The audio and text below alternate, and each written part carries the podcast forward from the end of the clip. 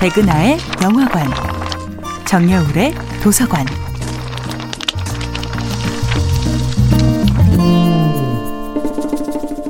안녕하세요. 여러분과 아름답고 풍요로운 책 이야기를 나누고 있는 작가 정여울입니다. 이번 주에 만나보고 있는 작품은 버지니아 울프의 델러웨이 부인입니다. 주인공 클라리사는 파티를 엽니다. 사람들은 클라리사가 파티를 연다는 말만 듣고 그야말로 불원천리하고 달려오지요. 클라리사의 첫사랑 피터는 파티 내내 구석에 앉아서 클라리사의 특별함에 대해 옛 친구 셀리와 대화를 나눕니다. 그러다가 이제 그만 떠나야겠다고 생각하면서도 차마 자리를 박차고 일어나지 못합니다. 마침내 클라리사가 다가와 말을 걸어줄 것이라는 절박한 기대 때문이었죠. 피터는 질문합니다. 이 두려움, 이 황홀감은 무엇일까? 나를 이토록 흥분과 열정으로 가득 채우는 것은 대체 무엇일까? 그건 바로 클라리사라는 존재 자체였습니다. 그것은 단지 매력적인 여성으로서의 기대감이 아니었습니다.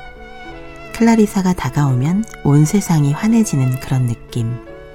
그가 내 곁에 있어주기만 한다면 온 세상이 새로운 의미로 숨쉬는 것 같은 느낌. 그 느낌을 피터는 사랑하는 것이었습니다.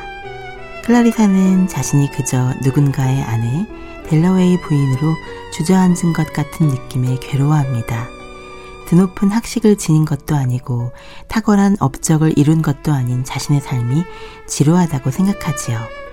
하지만 클라리사를 사랑하는 사람들은 그가 이루지 못한 탁월한 업적이 아니라 지금 있는 그대로의 클라리사를 사랑합니다.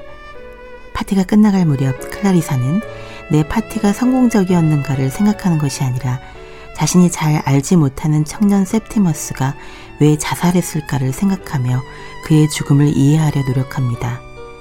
누군가의 아픔을 이해하려는 헤아릴 수 없는 따스함과 너그러움. 그것이 클라리사가 지닌 가장 소중한 빛이 아닐까요?